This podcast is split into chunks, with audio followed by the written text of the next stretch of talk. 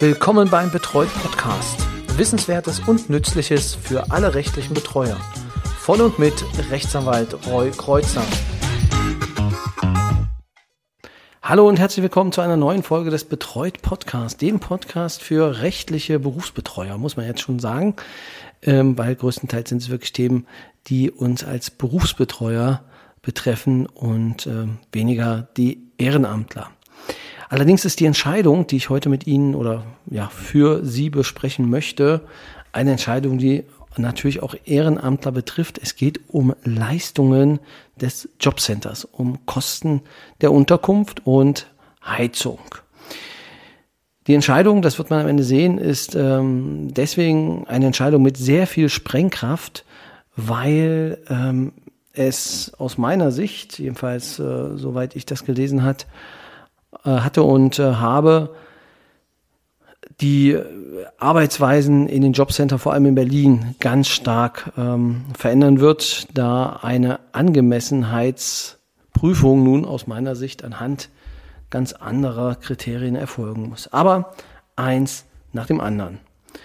Worum ging es? Ähm, es war ein in den 60ern geborener Klägerin, die seit ja, 97 eine Wohnung ähm, bewohnte in einem Mehrfamilienhaus über 1400 oder 1044 Quadratmeter und dort gab es eine Mietwohnung. Und sie zahlte für diese 90 Quadratmeter, das waren drei Zimmer Dachgeschoss, eine Küche, ein Bad, ein Kellerraum, welches mit Fernwärme und zentraler Warmwasserversorgung versorgt wurde, insgesamt 641,36 Euro. Setzte sich zusammen aus der Brutto-Kaltmiete 551,36 und den Heizkosten in Höhe von 90 Euro. Genau. Und mit dieser Forderung trat sie nun an das Jobcenter heran. Mit Weiterbewilligungsantrag vom Oktober 2015 begehrte sie denn auch die Kosten der Unterkunft in Höhe von 641,36 Euro. Jetzt hatte allerdings äh, das ähm, Jobcenter nur eine Höhe von 481,25 Euro bewilligt. Also zuzüglich denn des Regelsatzes. Aber wir schauen uns jetzt hier nur die Kosten der Unterkunft und der Heizung an. Da gingen sie dann vor, gingen in den Widerspruch und ja, Widerspruch war dann insoweit erfolgreich, ähm, dass eigentlich äh, sie hätte weniger Geld kriegen müssen bei den Heizkosten, aber aufgrund des äh, Vertrauensschutzes wurde dann ihr die 481 Euro weiterhin berücksichtigt. Dagegen äh, ging sie nun in die Klage vor das Sozialgericht und ähm, ja, im Kern hat das Sozialgericht dann diesen Regelungen stattgegeben und hat gesagt, das ist soweit in Ordnung, dass man auf diese 481 Euro ähm, rekurrieren kann. Es führte aus, also für einen Einpersonenhaushalt sei Wohnraum mit bis zu 50 Quadratmetern angemessen. Zur Bestimmung der angemessenen Kaltmiete stützte sich das Gericht wie auch die Beklagte auf den qualifizierten Mietspiegel des Landes Berlin 2015. Heranzuziehen seien die Grundlagendaten in der Wohnlage einfach. Als räumlicher Vergleichsmaßstab sei das gesamte Stadtgebiet von Berlin heranzuziehen. Die Herangehensweise des Beklagten in der AV Wohnen, also das ist die ähm, Grundlage, nach der sich dann diese ähm, Berechnungen ergeben, sei von der Rechtsprechung als schlüssig im Sinne des schlüssigen Konzepts nach der Rechtsprechung des BGBs erachtet. Und die Kammer schließt sich dem an und da seien denn 5,71 Euro als abstrakt angemessen anzusehen. Auch hinsichtlich der Bestimmtheit der Angemessenheit der kalten Betriebskosten sei das Vorgehen des Beklagten als schlüssig anzuerkennen. Also kalte Betriebskosten, ein monatlicher Betrag von 1,58 Euro wären damit auch in Ordnung. Und das wird jetzt alles zusammengerechnet und das Gericht kommt dann auch auf äh, einen Betrag, in dem Fall sogar nur von 437,42 Euro. Ja, und gegen diese Entscheidung ging dann die Klägerin in Berufung, weil sie der Meinung war, dass die vollen Kosten zu übernehmen sei. Denn Und das war so das ähm, Argument in Berlin, wären alle Wohnungen teurer und äh, das wäre jetzt, ähm, dass die Angemessenheitsgrenze halt nach oben gesetzt werden. Etwas untechnisch ähm, gesagt. So, nun ist es so, dass diese Entscheidung ähm, sehr lang ist und auch sehr kompliziert. Ich habe sie in den Show Notes äh, auch verlinkt. Wer jetzt nochmal direkt gucken will, äh, kann das Aktenzeichen bei ähm, Google einfach mal eingeben. Großes L 32 AS, also großes A, großes S, 1888-17. Ähm, da findet sich dann die Entscheidung dazu, wer das genau lesen will. Ich vereinfache das jetzt hier sehr, sehr stark. Das muss ich dazu sagen, ähm, um es einfach auch praktikabel zu halten. Also allein in dieser Entscheidung wird sich, glaube ich, über vier Seiten ausgelassen, wie äh, in Berlin diese Sachen berechnet werden. Wie gesagt, ich möchte nur auf die ja für uns als Betreuer relevanten Bereiche eingehen. Ja, fangen wir relativ einfach an. Also es werden, wird geguckt, das Gericht hat das auch gemacht. Die hat sich zum einen, hat sich das Gericht die Kosten der Unterkunft angeschaut, also die, die Kaltmiete und dann auch nochmal die Heizkosten ähm, extra zu berücksichtigen. In dem Fall halt war es ja so die 90 Euro, was ich vorhin gesagt hatte, die sie erhalten wollte und dann die 551 Euro, ähm, was die Klägerin erhalten wollte. Ganz klar, jeder weiß das von uns natürlich aus dem Kopf. Paragraph 22 ist ähm, der, die Bedarfe der Unterkunft und Heizung ähm, berücksichtigt. Und ja, was sagt das, ähm, oder was sagen die Gerichte, beziehungsweise was sagt auch ähm, das Gesetz zur Bestimmung des anzuerkennenden Bedarfs für die Unterkunft und Heizung ist von den tatsächlichen Aufwendungen auszugehen. Genau, also wir müssen gucken, nicht was äh, im Gesetz steht, sondern was ist äh, tatsächlich erstmal zu zahlen. Und tatsächlich zu zahlen waren hier die 640, knapp 640 Euro. Diese Grenze, also nochmal, um im Allgemeinen festzuhalten, ist natürlich gekappt. Und zwar muss die Bruttokaltmiete der Klägerin angemessen sein. Angemessenheit oder ja, angemessen sein einer Wohnung ist ein unbestimmter Rechtsbegriff. Das heißt, er muss ausgelegt werden. Es gibt keine Bedenken, das wurde hat das Gericht auch nochmal klar gemacht, es gibt keine Bedenken dagegen, dass es diesen unbestimmten Rechtsbegriff gibt. Also eine Angemessenheitsprüfung ist vollkommen okay. Ich verlasse jetzt einfach mal die einzelnen Kriterien. Die Angemessenheit bedeutet ja, dass man gucken muss, wie sieht es in diesem Umfeld aus, in diesem Sozialbereich aus und was ist dort als angemessen zu sehen. Und da gibt es jetzt mehrere Optionen, wie man das Ganze ähm, ja, festlegen kann. Und jetzt wird es etwas unübersichtlich. Ich versuche es mal so weit zusammenzufassen, dass man sagen kann, es gibt das Mittel dieses Quadratmeter bezogenen Preises und eine Quadratmeter bezogene, pro Person bezogene ähm, Aufteilung. Das bedeutet, 50 Quadratmeter stehen einer Person zu, einer Einzelperson und es gibt dann noch eine weitere Staffelung. Dieser Quadratmeterpreis wird dann multipliziert mit einem Wert, der ähm, festgelegt wird. Und hier in Berlin muss gesagt werden, dass hier ganz stark auf den Mietspiegel Rückgriff genommen wurde. Daraus ergibt sich ein Wert pro Quadratmeter. Dieser wird dann multipliziert und am Ende kommt eine Summe raus, die einen Höchstbetrag an Mietkosten erstellt. Genauso verhält es sich auch mit den Heizkosten. Die Heizkosten werden auch berechnet und dann entsprechend mit den Quadratmetern, die jemand zustehen, auch berücksichtigt oder berechnet. Genau. Hier in dem Fall waren es dann diese 5,71 Euro, ähm, die mit den 5 Euro oder mit den 50 Quadratmetern quasi multipliziert wurden. Und hier hat das Gericht gesagt, das geht nicht.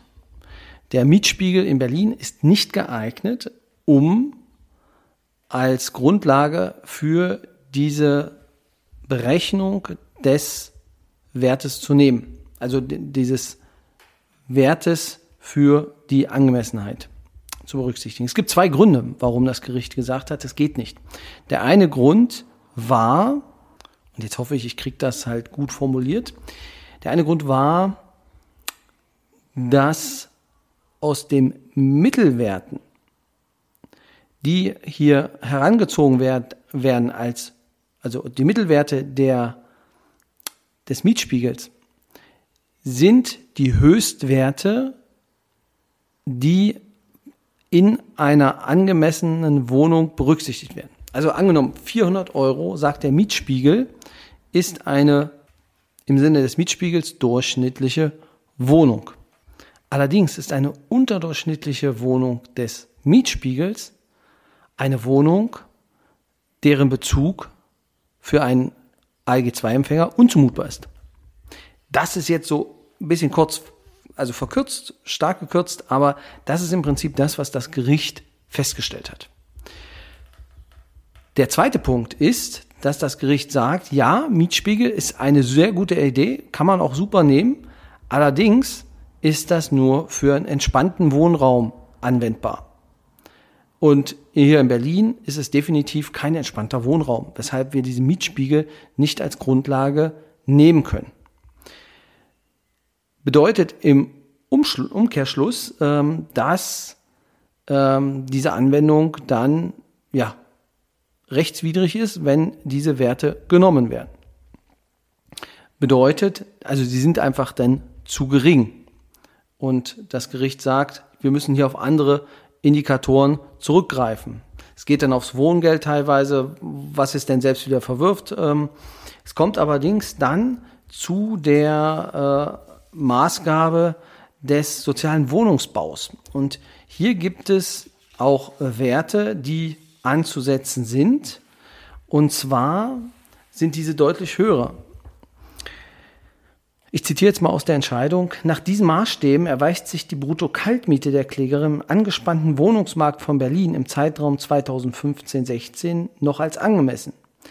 Die vom Senat eingeholte Auskünfte ähm, bei, der, bei der Bank, bei der IBB, haben ergeben, dass von den Sozialwohnungen in Berlin das Maximum der Nettomiete 8,84 Euro bzw. 12,27 Euro sind. Das, da geht es dann um Wohnungen ohne oder mit Anschlussförderung. Äh, das äh, lasse ich hier auch mal weg. Das Maximum der Brutto-Kaltmiete 10,85 Euro bzw. 14,56 Euro betrug.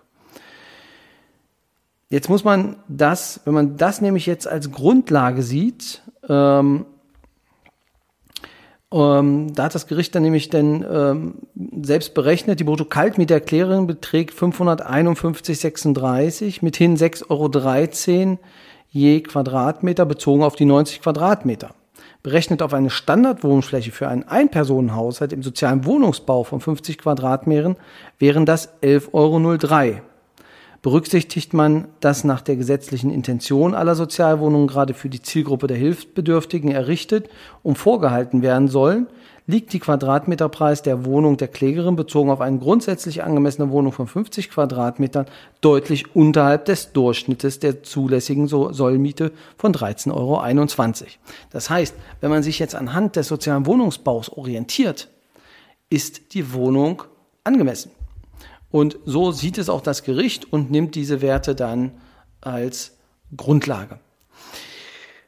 Ich hoffe, das war jetzt halbwegs verständlich. Das heißt, schauen Sie in die Regelungen des sozialen Wohnungsbau, wenn Sie ein Argument brauchen ähm, für Unangemessenheit der Wohnung und argumentieren Sie damit, weil in dem Fall wurde das beim Gericht auch so gemacht.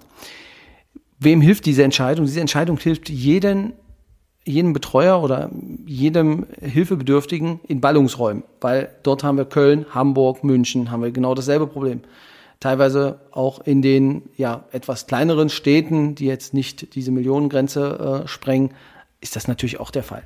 Selbst bei uns in unserem Landkreis Neuruppin sind die Wohnungen einfach auch aufgrund verschiedener Faktoren knapp und ähm, es sind einfach auch keine wirklich guten Wohnungen, also die angemessen noch sind, also die nicht unzumutbar sind, äh, zu Preisen zu finden, die nicht alle an dem äh, an, der, an der Grenze der, des Maximalbetrages kratzen, beziehungsweise die meisten liegen einfach drüber.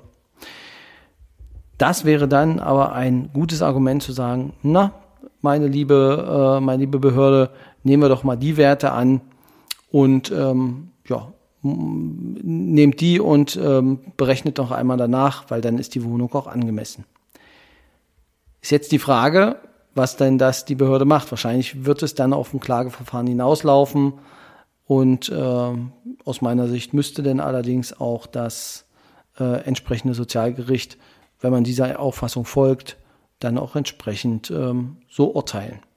Ja, damit stehen also den 551,36 nicht entgegen. Allerdings, und ähm, in dem Fall muss man auch sagen, ähm, nachvollziehbar, die Heizkosten wurden anhand, also wurden richtig berechnet. Das heißt, äh, es gibt hier nicht die 90 Euro, sondern die nach 50 Quadratmetern berechneten, in dem Fall 69 Euro und 17 Cent. Aber das wären insgesamt ja trotzdem noch ein Bedarf von 620,53, der bewilligt werden müsste. Und würde ja in dem Fall auch, ähm, also ist deutlich mehr als das, was ähm, das Sozialgericht in dem Fall ausgeurteilt hat, beziehungsweise auch was die Behörde zahlen wollte. Ja, ich hoffe, es war halbwegs verständlich. Wie gesagt, eine spannende Entscheidung, die aus meiner Sicht ähm, noch etwas Wellen schlagen wird. Ich kann bereits jetzt an dieser Stelle, weil ich habe mich mit der Thematik jetzt beschäftigt, äh, schon äh, in Aussicht stellen. Ich werde mich auch mal mit einem Mietrechtler ähm, vom Mieterbund über dieses Thema Sozialwohnungen unterhalten. Falls es da Fragen Ihrerseits äh, gibt, gerne an mich info@betreut.de und ja, dann gucken wir einfach mal, äh, ob wir ähm, diese Person denn so weit löchern können, dass wir viele, viele interessante Fragen beantwortet kriegen. Davon gehe ich aber aus. Noch ein kurzer Ausblick auf die Stammtische im äh, Juni, na Quatsch, im Juli und August 2023. Also wer das später hört, kann jetzt direkt abschalten und zur nächsten Folge gehen. Aber für Juli und August ist geplant, dass wir eine Mindestanzahl an Teilnehmern des Stammtisches haben wollen. Das bedeutet, ähm, sollten schon eigentlich mindestens zwölf Personen teilnehmen.